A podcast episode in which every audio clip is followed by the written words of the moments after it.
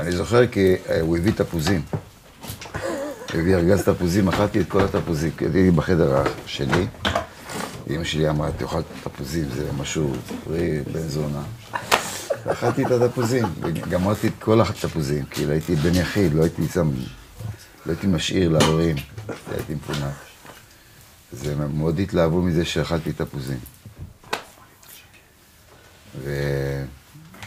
וזהו. אני מבין שהתחלנו את הרעיון, כי נהיה שקט. אה, התחלנו? זה רץ כבר כמה דקות. אנחנו רצים כבר כמה דקות. אוקיי. איזה... איזה אנשים. אתם דוקו, אתם. אבל... רץ? אני רץ. יאללה, אקשן.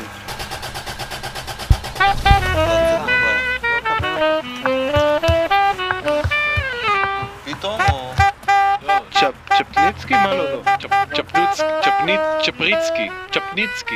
צ'קניצקי. צ'פניצקוש. אני חייב להגיד לך ש... הרבה מזה שבחרתי במוזיקה כדרך חיים, זה בזכותך, ישירות. כשהייתי בן, מה זה, 14-15, התחלתי, גיליתי את כל העולם הזה שנקרא ג'אז, ואז אה, לא זוכר איך זה התגלגל לידיים שלי, אבל אה, קיבלתי איזה הקלטה על קסטה של, אה, של אלבום, עולה ארצ'יק ג'אז. אה, מ-98, 99. 99, כן. אמ, ואני זוכר שהקשבתי לזה, וזה היה כמו ביקוע האטום במוח שלי. אני לא וואלה, האמנתי וואלה. שאפשר, לא האמנתי שאפשר לשיר את מ- מוזיקה, לא, לא הבנתי מה קורה שם. קודם כל לא הבנתי כלום, ואחר כך כשהתחלתי... אבל שמעת ג'אז לפני זה, את הג'אז לא. האמיתי מאמריקה, לא לא? שמעתי, שמעתי אוקיי. רדיו, ואז היה לי מורה שחשף אותי לג'אז, והביא לי איזה אלבום של סקסופוניסט בשם מייקל ברקר, ושנאתי אותו, ואז לקח לי זמן להיפתח לעולם הזה, ובדיוק באותו רגע שהתחלתי לה- להבין שאני נמשך לדבר הזה, ותמיד זה היה מאוד אמריקאי, ו... או אנשים שמתו, או אנשים שאני לא יודע כלום עליהם, וזה באנגלית, ואינטרנט דייל-אפ, עד שאתה מעלה משהו, זה לילה שלם. כן. ופתאום הגיע אליי האלבום הזה, ואני שומע מישהו שר בעברית, ומישהו שאני מכיר גם שירים אחרים שלו מהרדיו, ו, וחבורה מופרעת של מוזיקאים פשוט לוקחת את המוזיקה ו... נכון. זה הרגיש, זה פשוט היה אחד הדברים הכי מרגשים שקרו לי בחיים. אני שמח, ו- אני- אני- אני שמח שאתה אומר את זה, כי אה, אני בדרך כלל יורד על עצמי, זאת אומרת, אה, מה שהיה יוצא לי זה משהו לא טוב. אבל אה, תודה שאתה אומר. האלבום הזה, הרסתי את הקסטה, היא נקראה, ואז צרבתי איזה דיסק, וגם הוא נהרס, ואז, ואז אני, מהצפון גם לא, לא החזיקו בחנויות דיסקים את הדיסק הזה. זה היה, הייתי צריך להגיע לחנות במרכז בשביל לקנות אותו. ו, ואז בסוף הגעתי, אני זוכר שגם נסעתי לאילת לשמוע אתכם, התפלחתי לפסטיבל, אה, באתי מראש פינה עד אילת כדי לשמוע את ההופעה. ראש פינה אתה, מראש כן. פינה, וואו. ו... אה, והיה בזה משהו, אני עד היום, גם עכשיו לפני הרעיון, כזה רציתי להיזכר באלבום הזה והקשבתי לו, ועדיין יש בו את, הח... את אותו חן שאני זוכר. אה, גם משהו ביכולת שלך לקבץ, לא יודע איך הגעת לאנשים האלה, ואני אשמח לשמוע איך החלטת דווקא לעבוד עם, עם הקבוצה הזאת, ו... אה, אבל הרגשתי כאילו משהו בך הוא כל כך מאפשר, שכאילו, זה, זה המגרש משחקים שלנו, ואתה תביא קרשים, ואם אתה רוצה להביא כורסה מהבית שלך, תביא, כאילו, היה משהו נורא נורא פתוח, והשילוב של עברית, והשילוב של, של ההומור שלך, ו, וג'אז בתוך כל התמונה הזאת, פתאום זה היה משהו שהתגלה לי, ואמרתי, אוקיי, כז, כ, זה מה שאני רוצה לעשות כשאני אהיה גד... זה מה שאני רוצה לעשות. גדול, לא גדול, עכשיו זה מה שאני רוצה להיות. ואתה יודע, נהייתי אובססיבי על המוזיקה הזאת ועל המוזיקאים שניגנו איתך ועליך לאורך כל השנים האלה, אז קודם כל, נעים מאוד ותודה על. זה. אה, אני אשמח, אני אשמח לשמוע מה, מה הוביל אותך להקליט את הדבר הזה, ו... מה הוביל אותי? אה, הייתי, קודם כל, אהבתי ג'אז מגיל 14. אה, אני- אעשה את זה נורא קצר, את ההקדמה הזאת. בגיל 14 הייתי בפנימייה צבאית בחיפה. בחופש הראשון ההורים שלי באו, ואבא שלי הביא לי פט- פטפון גארד. כי לא היה לי פטפון לפני זה, או, ש, או שכן היה, לא זוכר. והביא לי תקליט אחד, אלה פיצג'רלד in הוליווד. עם מיסטר פגניני וזה. וזה דיסק, תקליט ששמעתי במשך כמה חודשים, זה היחידי ששמעתי. וזה שכנע אותי שג'אז זה טוב, כנ- כנראה, יודע. אה, וזהו, אה, זה ג'אז. אחר כך הייתי בלהקת הפלטינה של רומן קונצמן והרלה קמינסקי. אה, ניגנתי בס שם בין הבסיסטים האחרים שהיו. אחר כך נסעתי לברקלי ולמדתי שלוש שנים כמוך, אה, ג'אז. אה, ואחר כך הייתי- חייתי חמש שנים בניו יורק, עשיתי כל מיני דברים אקספרימנטליים ולא אקספרימנטליים.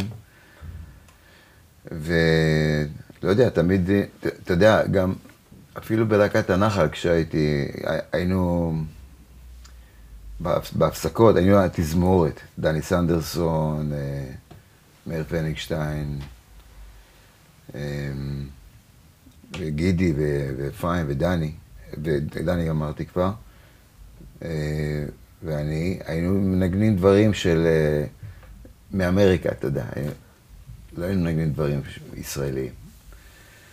הייתה משיכה תמיד לאמריקה אה, ול- ולג'אז. בקיצור, כשבאתי לארץ, אה, רציתי גם, גם, לת, גם לתרגם וגם לשיר ג'אז. אני לא יכול לשיר באנגלית ג'אז. יש כמה זמרים אמריקאים ששרים ג'אז באנגלית נורא טוב, אז לא צריך עוד אחד שנפטר. אמ, וגם חשבתי ש...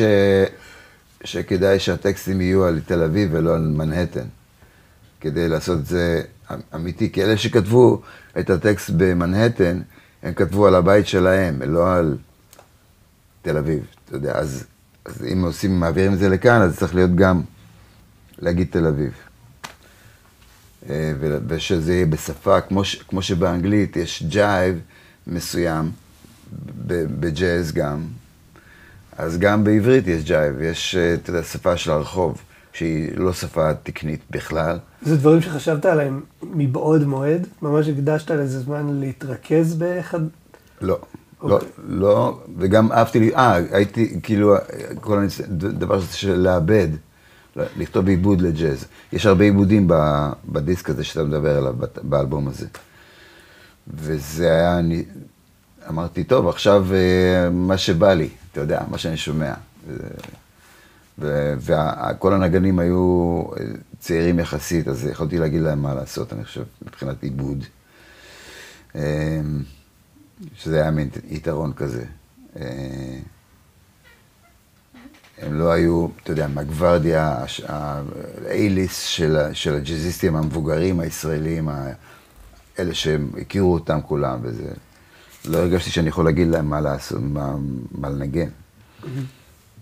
אבל אה, אלי דיג'יבר היה בן 19 אז, אבי, אה, אבישי כהן, החצוצרן, היה גם משהו בגיל הזה. אז אה, הרגשתי שאני יכול לבקש מהם לעשות דברים שחשבתי עליהם. זהו. ואז גיבשת אותם, עשיתם כמה חזרות ו... כמה חזרות, ואחר כך הקלט, עשינו ארבע הופעות של הדבר הזה. כל ההופעות הוקלטו, זה היה ב... קמלות. בקאמלות לפני שהיה זאפה. ואחרי כמה חודשים, אה, גדי, אה, איך קוראים לו? גדי רייק, אה, הסאונדמן, שהקליט את ההופעות, גם מקסס אותם ועשה עבודה נהדרת. ו- ונהיה דיסק. ועכשיו יש כל מיני חבר'ה כמוך שאומרים, גדלתי על זה, וזה כאילו, ישראלים שמנגנים ג'אז, שמבחינתם זה, זה, זאת אבן דרך כזאת, האלבום הזה הספציפי. אז אה, גאווה, מה אני אגיד לך, זה נהדר, אני מרגיש טוב עם זה, כאילו. ותגיד, ב... סליחה, הולך צעד אחורה. קראתי ראיונות איתך, קראתי דברים עליך, את- ראיתי אה, ראיונות איתך ואתה, זה ברור, עם כל הצניעות שאתה ממש אבן דרך במוזיקה הישראלית ובמה שקרה פה בעשורים האחרונים, אה, ואתה שותף להרבה דברים מאוד מאוד גדולים שהיו. אבל דווקא אני, כשהסתכלתי וקראתי ו... על פועלך, אני דווקא מאוד מאוד התחברתי עם איזה כיוון אחר, שאני לא יודע אם אתה עושה אותו במכוון, או אולי אני סתם ממציא אותו בראש, אבל יש המון הסתכלות אה, סופר אומנותית, וכאילו לפעמים אנדרדוג, וכאילו לפעמים גם אתה עושה מהלכים שאני אומר, למה, למה שבן אדם, למה שבן אדם יחליט אחרי להקה כל כך מצליחה כמו כוורת, לקום ולטוס, ללמוד במקום שהוא היה, באות- באותו זמן ברקלי היה, זאת אומרת, בסדר, זה היה מקום ידוע אולי בארצות הברית, אבל בישראל היו טפטופים קטנים של אנשים שנסעו ללמוד שם. וכבר הייתה לך קריירה, זאת אומרת, לכאורה הייתה לך הצלחה, ואתה אמרת, אני רוצה להיות, אמרת את זה בריאיון אצל קוטנר, שרצית רצית לדעת דברים, ולא להיות... זה אה, נכון, פשוט רציתי לדעת דברים. אז באמת. זאת אומרת, לא היה שם איזה מחשבה של... פשוט הלכת בעקבות איזה צורך לצמוח מבפנים, ולאו דווקא... לגמרי, לגמרי. זה לא מתוך איזשהו חישוב אה, אסטרטגי, עכשיו אני אה, CEO של, של מוזיקה או משהו, זה לא... ידעתי שזה... גם ג'אז זה לא כזה, אתה יודע, זה, זה אנדרדוג בגדול. אבל איך בן אדם קם והולך ממשהו שהוא, במיוחד במקום כמו ישראל, שהכל כל כך קטן ונישתי, ואתה יודע, מניח את הקריירה הזאת בצד ואומר, אני מתחיל מאפס, אני לא רוצה, לא רוצה ריסטארט. קודם כל, הלהקה התפרקה, זאת אומרת, הלהקה הלכה להתפרק, ונרשמתי וזה... ועזבתי. זאת אומרת, הלהקה עברה את השיא שלה מבחינת הצלחה בשנת 70, ושנה או שנה וחצי אחרי שהיא הצליחה. אה, אחר כך, אה, לא יודע, אנחנו הרגשנו שהתוכנית השנייה והשלישית הן אה, תוכניות שכאילו יש קצת פחות קהל וככה וזה, והחלטנו לפרוש בשיא, מה שנקרא. אז אה, זה שנסעתי לברקלי התאפשר בגלל שלא, הייתה, שלא הייתי, לא הייתי בלהקה יותר, כי לא הייתה להקה. קודם כל, זו הייתה אפשרות. עכשיו, השאלה היא, למה למדתי את זה, למה נסעתי לשם? כי, כמו שאמרת, אני מאוד רציתי לדעת דברים. רציתי לדעת דברים במוזיקה, אני תמיד הייתי מוזיקאי מגיל כלום, מה- זה אצלנו תורשה במשפחה בכלל להיות מוזיקאים. ואיכשהו לא למדתי אף פעם שום דבר מסודר.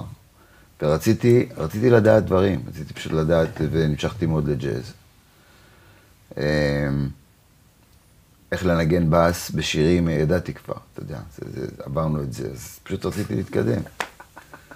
אמ, ואתה מרגיש שזה בסיס שנתן לך הרבה כלים בעצם להמשך העבודה שלך בתור מפיק מוזיקלי וכותב, וכל הדברים שעשית אחרי זה בעצם? זה נתן לי, אה, זה נתן לי ביטחון עצמי, זה מה שזה נתן לי. זה נתן לי ידע כזה שאם משהו לא מצלצל טוב, אז אני יכול לדעת למה. זה, זה, לפני זה לא ידעתי, הייתי מחפש את זה, אתה יודע. הגיטריסט לא זה, הוא מזייף, זה, זה. לא, יש שם פלאט ניין שלא צריך להיות, ב... צריך להיות הפוך, או משהו, ואז זה, זה לא יהיה מזויף, או משהו כזה. זאת אומרת, בבית ספר כזה אתה לומד דברים אה, ש... אתה לומד טיפים למעשה. אתה לא באמת- לומד אה, בצורה מסודרת. אני, אני לא למדתי בצורה, אני זוכר טיפים מהבית ספר. הטיפ הראשון היה הדבר הזה של אה, איך, איך לסדר משהו שלא, ש, שיצלצל טוב, כשהוא לא מצלצל טוב. איך, איך לתקן שיר, עיבוד. אה, זה דבר ראשון. דבר שני, אה, חבר'ה ש... המו- המוזיקאים שעבדתי איתם בארץ, אחרי שחזרתי מברקלי, רובם לא היו בברקלי. ובאיזשהו מקום הבנתי די מהר שזה יתרון גדול מבחינת ידע. אתה יודע, שכאילו, זה נותן ביטחון עצמי שאתה בבית ספר כזה נחשב, ואתה יודע, אתה, אתה יודע כל כך הרבה דברים, נכנסת לאנטומיה של מוזיקה. אמ, אז אה, זה, זה מה שזה נתן לי, פשוט ביטחון עצמי. ואז למה, למה החלטת להמשיך לניו יורק ולא נגיד מיד לחזור לארץ? כי רציתי להיות גיבור, אתה יודע, כמו הרבה, הרבה ג'אזיסטים בכלל. אה, אתה מבחינתך. ראית את המסלול הזה כאילו אתה נוסע ללימודים ונשאר ב- באמריקה. כן, אוקיי. כן. ואחר כך, אה, אה, אחרי חמש שנים, אה, פתאום הלהקה עשתה ריוניון, להקת כוורת, והיו צריכים אותי. אז אה, באתי לחודשיים, עשיתי סיבוב הופעות, ונשארתי שלושים ומשהו שנים. ועוד, כאילו, נרדמתי בשמירה. ההירדמות שלך זה נראה לי הזכייה שלנו, אבל בסדר. ו... ו... וגם שם, שוב, זה... יש לך, צ- היה איזה צבע במוזיקה של כוורת, והיה, ואז היה איזה צבע בכתיבה שלך, אה, ואתה אף פעם לא מפחד, זה נראה כאילו אתה אף פעם לא מפחד לבדוק עוד אפיקים, ועוד צבעים, ועוד כיוונים. כי אני לא רואה בזה איזשהו, איזשהו דבר חשוב. אה, לעשות מוזיקה אה, באופן עקבי, את מה שעשית לפני זה, שהצליח לעשות עוד פעם אותו דבר. אני לא רואה בזה, בזה ככה. אני, לא, אני לא רואה בזה קרדום לחפור בו בקריירה, לעשות כסף, אה, אתה יודע. אה,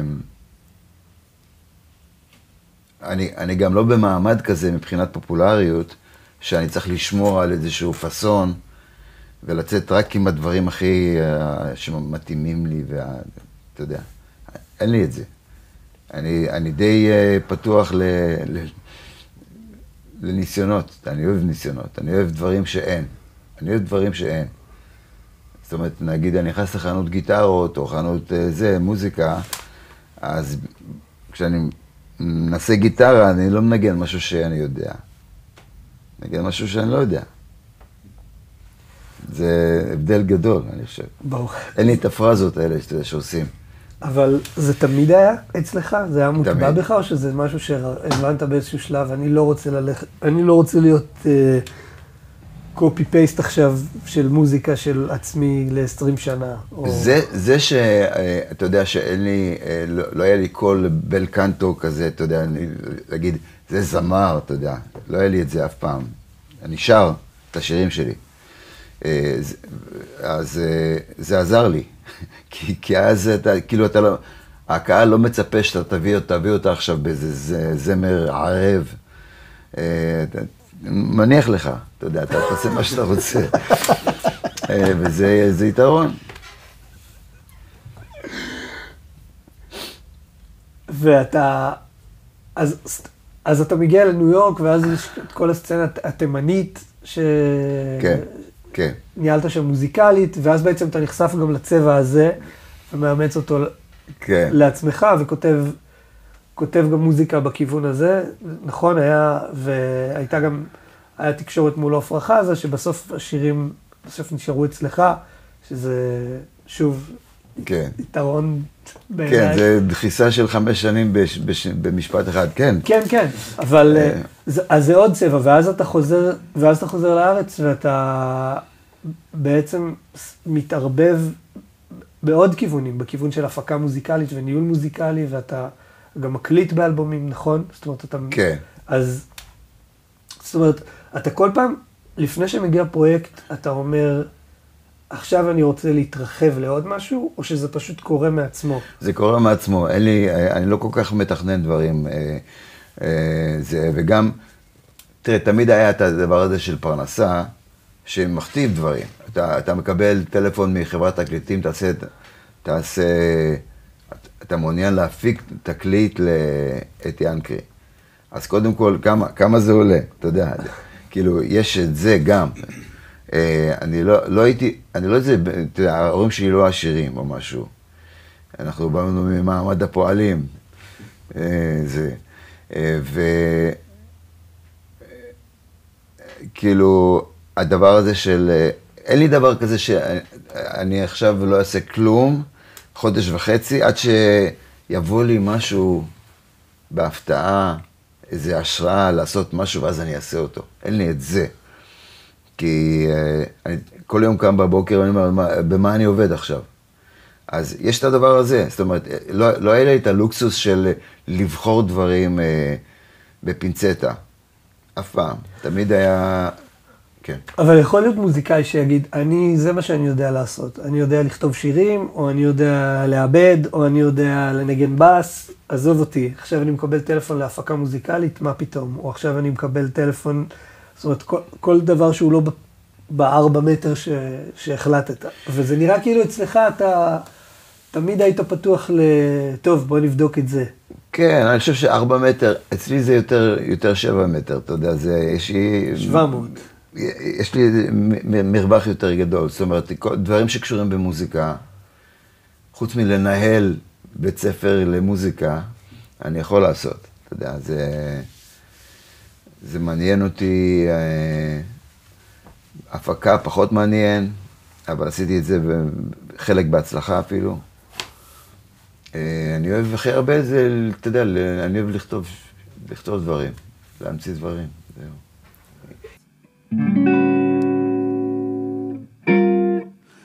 אהבתי פעם נערה במשקפיים שראתה אותי קצת מטושטש. ילדה כל כך יפה אבל שנתיים היא לא ראתה אותי ממש. בגלל החלונות שלה אלה לא יצא לנו להיפגש היא הסתכלה עליי כמו מכלא, את מבטה אפשר היה רק לנחש. עם משקפיים, מה שלא עשינו, צמודים בעליות, בירידות. אבל כמה שקרובים היינו, תמיד היו בינינו זכוכיות. אהבתי פעם נערה במשקפיים, שראתה אותי קצת מטושטש. ילדה כל כך יפה, אבל שנתיים, היא לא ראתה אותי ממש. היא לא ראתה אותי כמעט שנתיים, יום אחד היא קמה והלכה. אמרה, הייתי בלי המשקפיים, ומצאתי שם אחד שנראה הרבה יותר טוב ממך, יא חתיכת. עם משקפיים, מה שלא עשינו, צמודים בעליות, בירידות. אבל כמה שקרובים היינו, תמיד היו בינינו זכוכיות.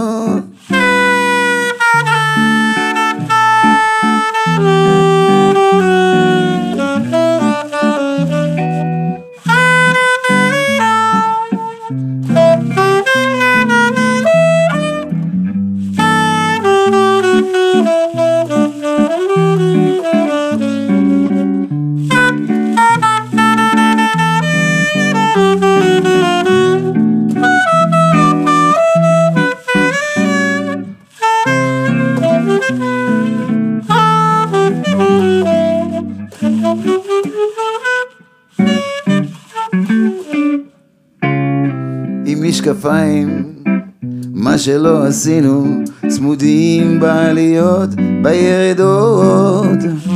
אבל כמה שקרובים היינו, תמיד היו בינינו זכוכיות. אהבתי פעם נערה במשקפיים, שראתה אותי קצת מטושטש. ילדה כל כך יפה, אבל שנתיים.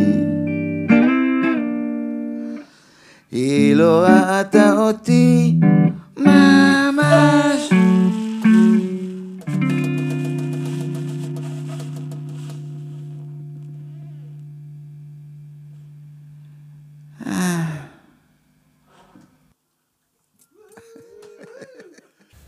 ויש לך איזה פילטר עכשיו, ב...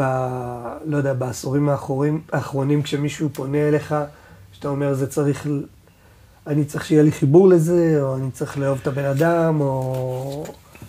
כלום לא משנה. אה, אני, אני לאט לאט אה, הפכתי להיות יותר, אה, כאילו, עם פילטרים. זאת אומרת, אני לא לוקח כל דבר. הרבה פעמים פונים אליי זמרים או זמרות חדשים או להקות, ואומרים, אנחנו רוצים שתעשה, תפיק לנו את השיר הזה או את האלבום הזה וזה. ואז אני שומע ואני בדרך כלל אומר, אתם רוצים להצליח, כן? ברדיו. אז, אה, אז אומרים, לא, אה, כן. אז, אה, אז אני מפנה אותם לאיזה מפיק רציני של היום, אתה יודע, שנותן בראש דברים שלא מושמעים ברדיו באופן קבוע. אומר, לא, אנחנו אוהבים רק אותך, אנחנו רוצים אצלך. אז אני, ואז אני משכנע אותם, שזה למרות שהם אוהבים אותי, ואני מאמין להם, הם גם רוצים להצליח. אז... אז תודה רבה. ו- ואני יורד מזה, כי אני, אני יודע מה זה לעשות uh, תקליט בגלל, uh, להפיק אלבום כש, כשמישהו רוצה ואתה לא, אתה לא כל כך uh, מרגיש את זה, שאתה, שזה יצליח, ואתה עושה כערוצים, ואז, uh, ואז יש את השלב הזה שכאילו, אחרי האלבום, ואחר כך לא משמיעים את השירים, בגלל שזה העיבודים של אחד עתיק כמוני. כנראה גם, אה, או, או פספסתי משהו, ואז הוא אומר, טוב, זה לא, זה לא אתה אשם, אבל זה כן אני, גם, אתה יודע. אז אני לא רוצה להיכנס לסיטואציות האלה. אז זה משהו שאתה לא עושה היום בכלל? לא עושה בכלל. אה, תכלס, גם אין בזה כסף. זאת אומרת, הצורה שבה אני עובד. אני עובד, אני מניאק על הדבר הזה, ואני נכנס לחודשים על עבודה על כל שיר. אתה יודע, אני... אני אובססיבי נורא לפרטים הקטנים, ואני מקלקל את, אני over producing, אז מבחינת הפזם, כאילו פרק הזמן של שיר, זה משהו כמו, אה, כאילו, הגברת שמנקה לנו את הבית, היא מרוויחה יותר פר... כאילו, זה לא, לא טוב, אתה יודע. זה, זה יפה, זה, זה, שוב, גם הרגשתי את זה בריאיון עם קוטנר, שאתה... זה, זה עוד משהו מיוחד בך, שהדיבור הוא, הוא בלי... הוא...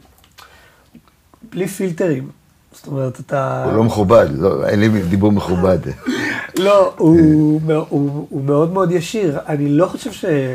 אני לא חושב שאם להקה צעירה רוצה לבוא ולעבוד איתך, זה לא רלוונטי, לא, לעבוד איתך. זאת אומרת, זה מאוד רלוונטי.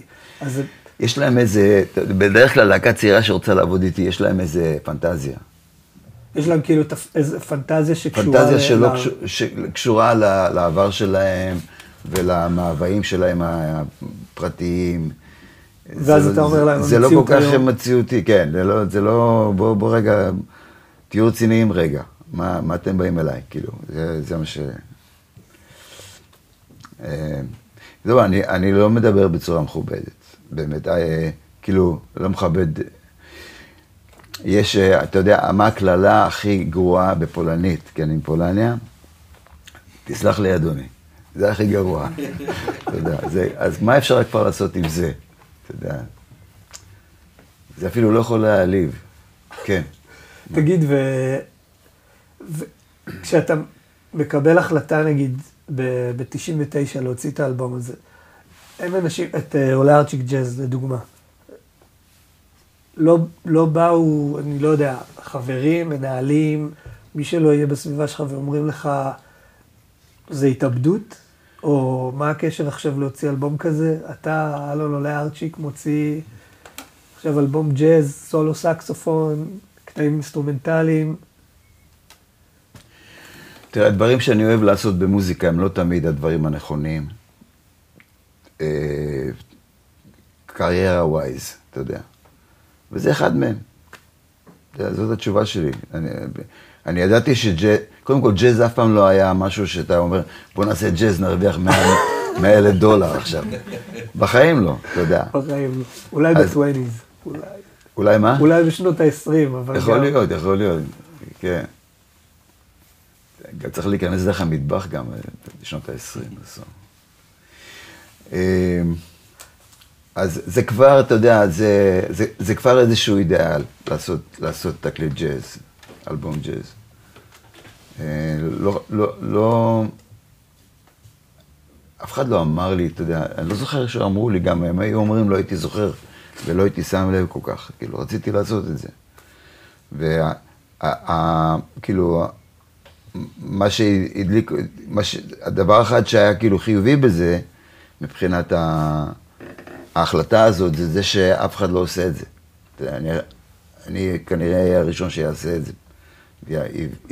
ג'אז בעברית עם עיבודים שלי, ו- והרבה אלתורים, וזה מגניב. אתה יודע, זה, זה מה שהדליק אותי, ואני חושב שאת האנשים שהשתתפו בזה גם. ו... ואתה עד היום, בעצם, אתה עד היום כל ה... יש לך את הסטודיו שלך, אה, דיברנו על זה לפני כן, שאתה, כמו, כמו דת, אתה מגיע לשם כל יום, עובד על... כמעט כל יום, כן. פרויקטים. איך נראה, איך נראה יום טוב בחי, בחייך עם, עם המוזיקה? יום טוב, אה, כשיצא לי איזשהו שיר חדש, או רעיון לשיר. זה מאוד, מאוד משמח אותי. לפעמים זה קורה אה, בבית, לפעמים זה קורה ברחוב, ואז אני מקליט את עצמי לנייד. אני שר את מה שיצא, אה, ואז יש הקלטה של זה, ואז אני מעביר את ההקלטה למחשב, ופותח תיקייה בלוג'יק, וזה נהיה פרויקט שממנו, תראה, אני מתחיל לערוך את זה גם, אה, שם, מוסיף תופים לפעמים, אם זה, אם זה קצבי, אה, ובונה שיר, שאף אחד לא צריך באופן כללי, אבל כן, בונה שיר. זה מה שאני אוהב לעשות, זה מה שאני אני, אני יודע לעשות את זה, אני חושב. ואתה, כשאתה ניגש להלחנה של שיר, גם דיברת על זה, גם אהבתי את זה מאוד עם קוטנר, שניגנת כמה מנגינות.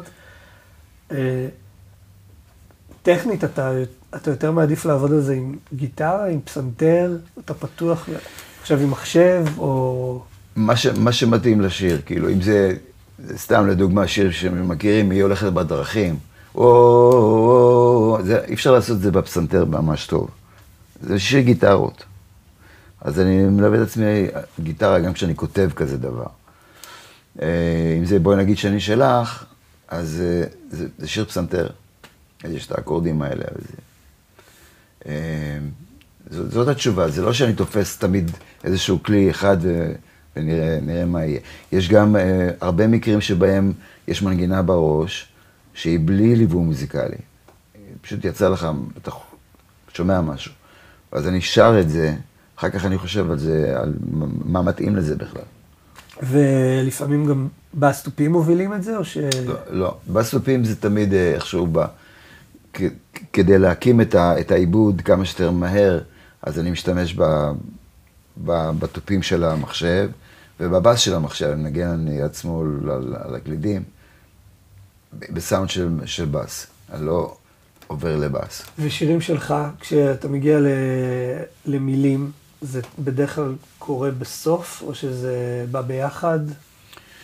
הרעיון, למשל, יפו ד' שמאלה, הפעמונים תשע, בן בסט. זה שיר שהמילים שלו והמנגינה באו ביחד. אז יש את ה... את ה... אמ, את ההתחלה של זה, או את הדבר החשוב בשיר, זה הפזמון. אז יש אותו, ואז צריך להשלים את, את השיר לשלוש וחצי, ארבע דקות. זהו, זה, זאת, זה אחת הסיבות של למה נסעתי לברקלי, כי רציתי, רציתי, ידעתי שיש משהו שהוא מעבר לגבולות של שיר בעולם, אתה יודע. מה זאת אומרת? זאת אומרת, שיר שיש לו בית בית, בית, כאילו פתיחה, בית, עוד פעם בית, פזמון, בית, פזמון, סולו גיטרה, פזמון, פזמון, יאללה, הביתה, אתה יודע. רוב השירים זה ככה, אז אה, זה, זה גורם לך לחשוב, כאילו, מה, באמת, זה, זה, זה משהו, זה מוזיקה? לא, מוזיקה זה מלא דברים.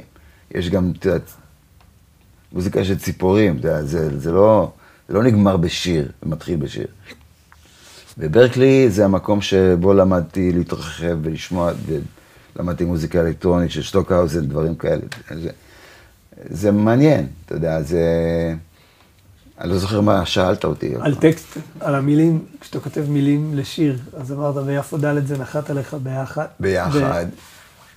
בואי נגיד שאני שלך, אה, היה טקסט אחר, שהבנתי שזה שיר טוב, אבל הטקסט לא טוב, שיניתי אותו. אה, בחור אנלוגי בעולם דיגיטלי, המילים היו הראשונות אה, של הרעיון. כן. אחר כך כל האקורדים האלה, שהם, אף אחד מהם הוא לא ממש אקורד אה, triad, כאילו משולש. נורא מעניין, בואי נגיד שאני שלך. אה, בחור אנלוגי בעולם דיגיטלי, כן. מהבחינה של ההרמוניה. וכש, וכשאתה ניגש לתרגם, דיברנו על, ה, על הפרויקט שאתה מופיע איתו עכשיו, הסטנדרטים, ש... אז אמרת לי לפני הראיון ש... שלתרגם את זה מילולית, 95% מהשירים זה על אהבה, או, או שהטקסט נכתב, כמו שאמרת מקודם, על... הוא כתב אותו על התקופה שלו בניו יורק, כשהוא היה ילד שם. כן. זה, זה לא שאתה מנסה לתרגם את זה מילולית, לפעמים אתה בעצם מנסה לז- לייבא איזה אסנס מהשיר. ל... כן, כן, כאילו, אמ, אמ, קודם כל, התכנים, ה- הסטנדרטים שנכתבו בשנות ה-30, 40, 50 בארצות הברית, זה כולם על אהבה, וכולם על, אה, על זה שהוא, אה, איפה את, וכמה שאת אה, מושכת ביפה, ולמה עזבת אותי, זה, זה, וזה, כל- יש לך הרבה שירים כאלה, זה על זה. כל השירים של בילי הולידיי הם כאלה, כאילו, לא כולם, אבל רובם. אז אה, צריך, צריך איכשהו לגוון, אתה יודע, אז אפשר להמציא משהו בעברית, אם, זה, אם אתה, אתה אוהב את המנגינה, אתה יכול להמציא משהו בעברית, אז אתה, זה אתגר מעניין, אותי. אה, אה, עכשיו, בעניין של מנהטן, שירי ג'אז נכתבו בארצות הברית, בערים כמו מנהטן. אה, אז יש את האווירה של מנהטן ומילים שקשורות בעיר הזאת, באנגלית, במקור האנגלי. וחשבתי שיהיה נכון לעשות, שאם אתה, אני מתרגם אווירה כזאת לעברית, אני לא מתרגם אה, ו- ואומר מנהטן, אני אומר תל אביב, כאילו במקום. ואז הכל משתנה למעשה. כל השמות, נגיד, שמות של בחורות זה לא מרי, זה מרים, אתה יודע. אה, למה? ככה, כי זה, זה נכון לעשות את זה. כאילו, זה לא, לא צריך לתרגם ממש מילה במילה. זה משעמם לשמוע שיר אה, שנכתב במנהטן על מנהטן, מתורגם לעברית. אני חושב שזה פחות מגניב. כאילו, כאילו, כי, כי אתה, אתה שומע את המאמץ של הכותב כל הזמן, לתת איזושהי אווירה שאין פה, וזה, אבל כאילו הג'אז, השיר, הלחן קיים, והוא יכול להיות גם בעברית. זהו. לגמרי. תגיד, יש לך שני בנים שהם גם uh, מתעסקים במוזיקה ואומנות ומשחק, ו... יש לי בת ובן. כן, כן. הבת היא היא שחקנית לשעבר, היא למדה משחק, למדה כל מיני דברים, אה, והיא שרה איתי בתקליטים ודברים, וגם בהופעות קצת. בהופעות קצת, והבן שלי הוא בסיסט, מקס, הוא היה שחקן ובסיסט. אה, גם תלמה ילין, שניהם היו, ו... אתה דחפת על זה בתור אבא? לא, לא דחפתי. אתה הרחקת, ניסית לדחוף לא, הפוך מזה? לא, ניסיתי לא להתערב. לא להתערב. לא להתערב. אוקיי, זה מאוד מעניין אותי. למה לא להתערב לא, ולדחוף את כן, הילדים כן. למוזיקה? בכלל, כן, לא, מה? כי, אין בזה כסף. זה בצורה הכי גסה שאפשר. כל ההורים. כן, כן, אני, אתה יודע, הייתי הולך לקונצרטים של, של רגע, התלמידים, כן. כשההורים שלך רצו שתנגן פסנתר, ואם לא... ההורים שלי היו 14,000 פסנתרנים, אבא שלי היה. פסנתרן, אני גדלתי לתוך משפחה מוזיקלית, בגיל 6 עשו לי מבחן אה, אצל מורה לפסנתר, ב- להם הייתה בוורשה. פנטזיה שאתה תתפרנס מזה בעצם? הם חשבו שיש בזה כסף? ההורים שלי, קודם כל, הם לא. לא היה להם את העניין הזה של אם יש בזה כסף או לא. כי הם היו מרוסיה ומפולניה, אנשים עובדים, קומוניסטים, אתה יודע, מבחינתם להתפרנס, ב... כאילו שיהיה מספיק כסף ל... לשמור על הבית ומה שצריך, זהו. לא היה להם ראש קריירה, אתה יודע. אבא ש... נגיד, היינו במעברה, כשהיינו, בשנה הראשונה כשהיינו בארץ, בנוף ים, על יד, על יד ה Medical Center, בין מלון השרון למלון. אה, אכדיה. זה נדל"ן מטורף. עכשיו, אבא שלי יכול היה לקנות את המאה מטר שם, שהיינו במעברה, אם היה חושב על כסף, אם היה מבין בזה, ואתה יודע. והוא לא עשה את זה. זהו, זה, זה, בגלל זה אני מנגן ג'אז. רגע, אז על הילדים שלך מצד, אתה אומר מצד אחד זה המקום של הפרנסה, שאתה דו- לא רוצה כן, ש... אני גדלתי בדור שבו, שחושבים על כסף וחושבים על פרנסה, ולהתקדם לדירה יותר גדולה וכל החרא הזה. אה, ואני, ואני מסתכל בערבון מוגבל על המקצוע הזה של מוזיקאי, אתה יודע. אני, אני רציתי לספר לך שנגיד בתלמה ילין, קונצרטים של ג'אז, של המוזיקאים. אה, והייתי בא לקונצרט, ואני אני רואה הורים של ילדים אחרים שהולכים לנגן על הבמה, יושבים פה ופה, וזה אבא, כאילו אבא והאימא, ובדרך כלל האימא ככה, אתה יודע, כאילו הילד שלי הולך לנגן עכשיו וזה. כי זה הצד האומנותי, במשפחה זה האימא בדרך כלל. והאבא, כי- כאילו, הלך עליי. כן, אמר לי, יאללה, לאיפה באנו מה יהיה, מה יהיה, מה יהיה טוב. חכה, וזה עוד לפני שהם התחילו הילד, לנגן. כן. מה- הוא- הוא יהיה? אתה יודע, אז, ואני מודע לדברים האלה, בגלל זה, לא, לא הייתי, אתה חייב לנגן, אתה יודע, אתה חייב להיות אה, פסנתרן, אתה חייב לנגן שש שעות ביום. אז זה הגיע לגמרי מהם, כן. ואתה פשוט, הם יגידו לך את זה גם, אם תשאל אותם. ואתה פשוט ניסית לא להפריע לזה בדרך. לא להפריע, לא, מה זה לא להפריע? הם ראו את אבא הולך לעבודה כל יום מנגן שירים בטלוויזיה. אה, אז היה להם את זה, אתה יודע, הם יכלו לראות מה זה. זו אותה ההתערבות היחידה ש, שהייתה לי, שהיא לא, למעשה היא לא מתערבת. כאילו, אני חי איתם בבית, אני עושה מה שאני עושה.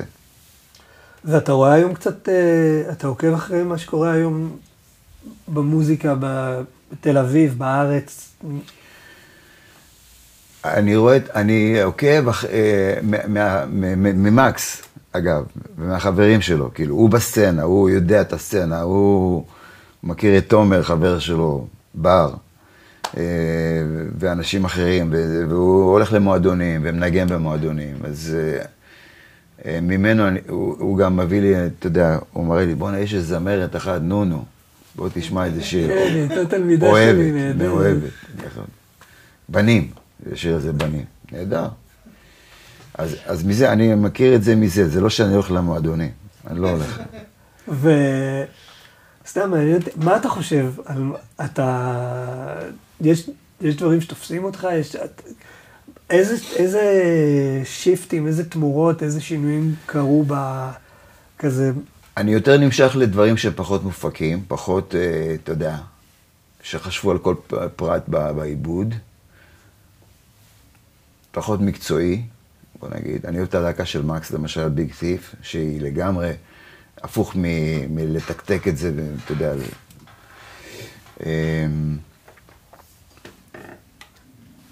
אני אוהב, אני אוהב שאני שומע את, ה, את ההמצאה ב, בדבר, אתה יודע. אני אוהב דברים מוכשרים, אתה יודע, יש, יש, אה, יש ראפרים נורא מוכשרים בארץ. יש, יש את, אה, נגיד, אה, איך קוראים לה? יסמין אמסלם? מועלם. יסמין אמס- אה, מועלם, היא נהדרת בעיניי. יש ראפר בשם שקל, אחלה בן אדם. יש ראפר אתיופי, שהשם שלו מתחיל בטית. טדי נגוסה. טדי נגוסה, זה דברים גאוניים, ממש. אמ, זה מעניין לשמוע, אתה יודע. ואני שומע פודקאסטים על, אה, אתה יודע, של נוח הררי. זה, זה החיים שלי. שאלות פה בזה, אמרנו שאולי נכניס את, ה... את האופציה לשאלות מהקהל, לפני שאנחנו הולכים לנגן משהו. הייתי שמח יותר שתתייחס לעניין הזה כהורה לאנשים שמתעסקים באומנות, איך אתה חי עם זה, יש לך ציפיות, אתה שמח בשמחתם, אתה מקווה שיעשו דברים אחרים. אני חושב שזה עולם, העולם הזה הוא ג'ונגל, בגדול, אתה יודע, עולם המוזיקה. עולם ההצלחה, ההצלחה המוזיקלית. זה ג'ונגל גדול אחד. אמ, אני מודע לזה שיש לי אה, אה, יחס ביקורתי לגבי, כל- כלפי אנשים שרוצים להיות מוזיקאים. לא כלפיהם, אלא כלפי זה, כלפי, כאילו, הציפיות שלהם, שלהם, אה, לפעמים אני לא מבין את הציפיות, ש, כאילו, מה, מה אתה רוצה להיות? כאילו, אה, אני לא פוסטר ממש טוב ל, להורים שהילדים שלהם רוצים להיות מוזיקאים, או למוזיקאים, או לילדים. אתה מסתכל על, כיתה של 30 בבית ספר למוזיקה, ואתה חושב כמה מהם אה,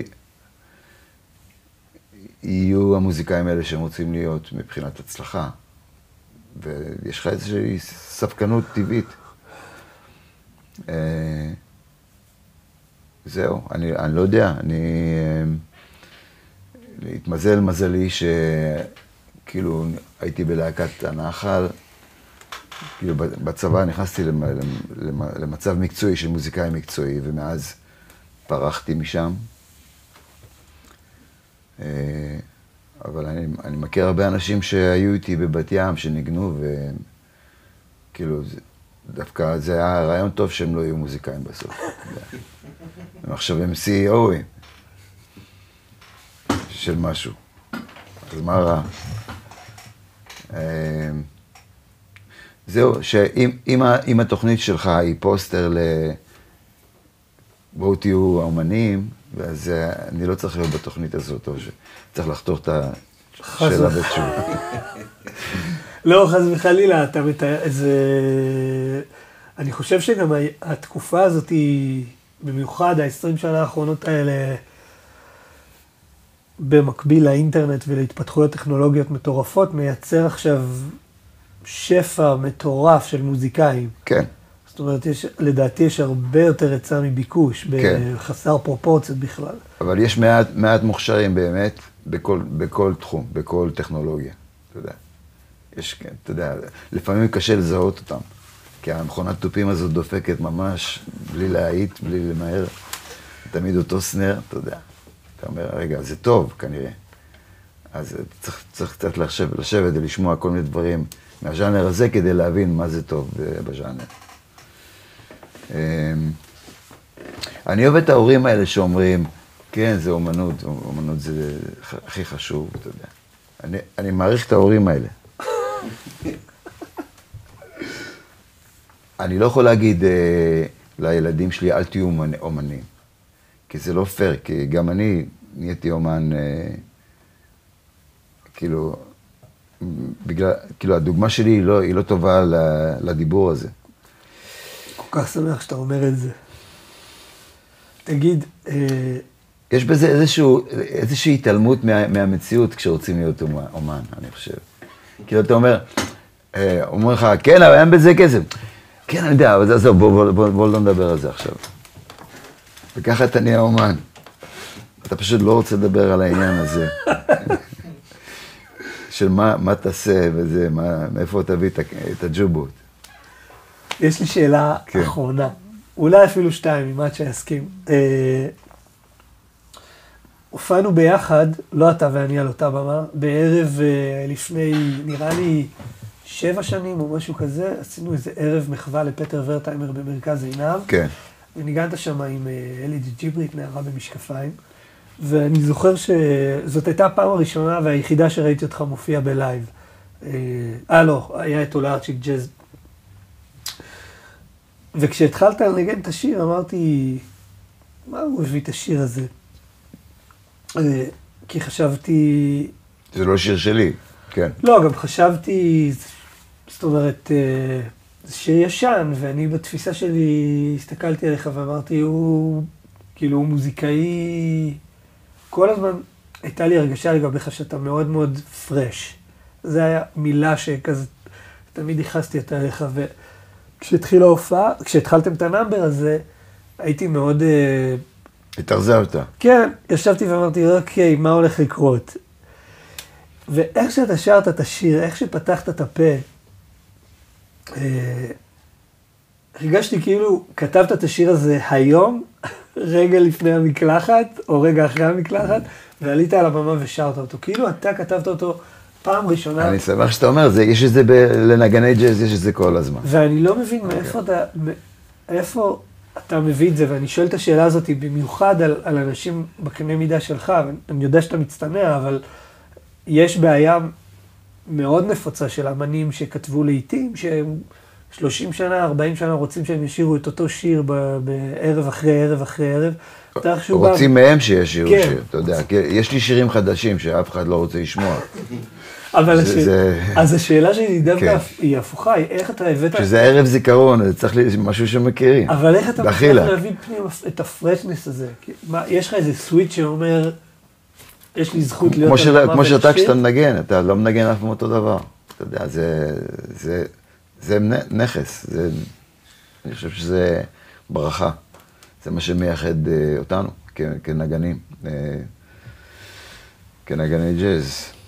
אה, אני חושב שנורא קשה לשיר את אותו שיר, אותו דבר, 30 שנה. זה פשוט נראה לי, כאילו, כאילו אותו phrasing, אותו, אותו סאונד, זה, זה נראה לי מאוד מאוד קשה. זה מאוד מאוד קשה. אני חושב שהרבה יותר קל לגשת, לג, לחיות את הרגע, אתה יודע. זה לא יותר קשה, זה יותר קל, יותר טבעי. אלון, וואו, תודה תודה. רבה. תודה רבה.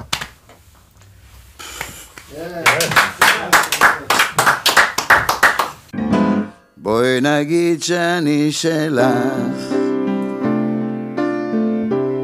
שאני אוהב אותך. נשחק מעט, לי זה לא אכפת, אם נגיד שאני שלך לרגע. ונגיד שאת שלי שגם את אוהבת אותי היי, לא אחליף אותך רק אטריף אותך אם נגיד שאת שלי.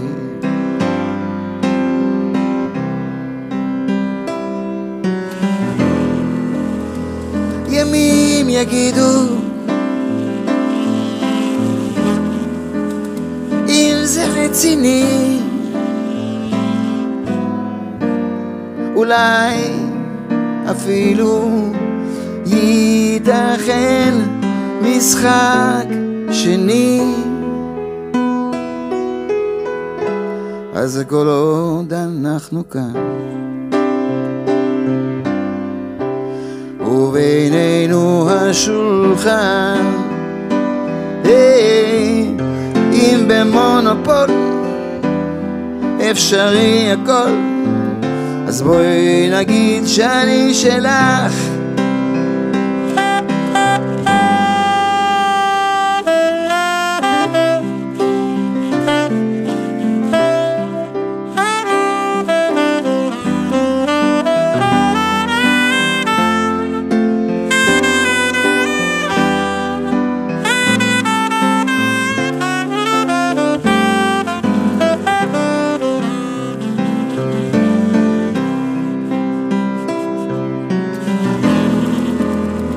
ימים יגידו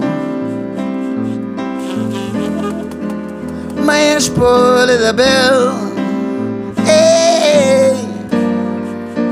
היי, אפילו ייתכן משחק חוזר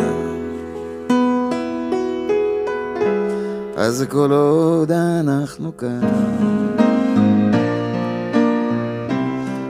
ובינינו השולחן. היי, אם במונופול אפשרי הכל אז בואי נגיד שאני שלך. היי, אם במונופול אפשרי הכל אז בואי נגיד שאני שלך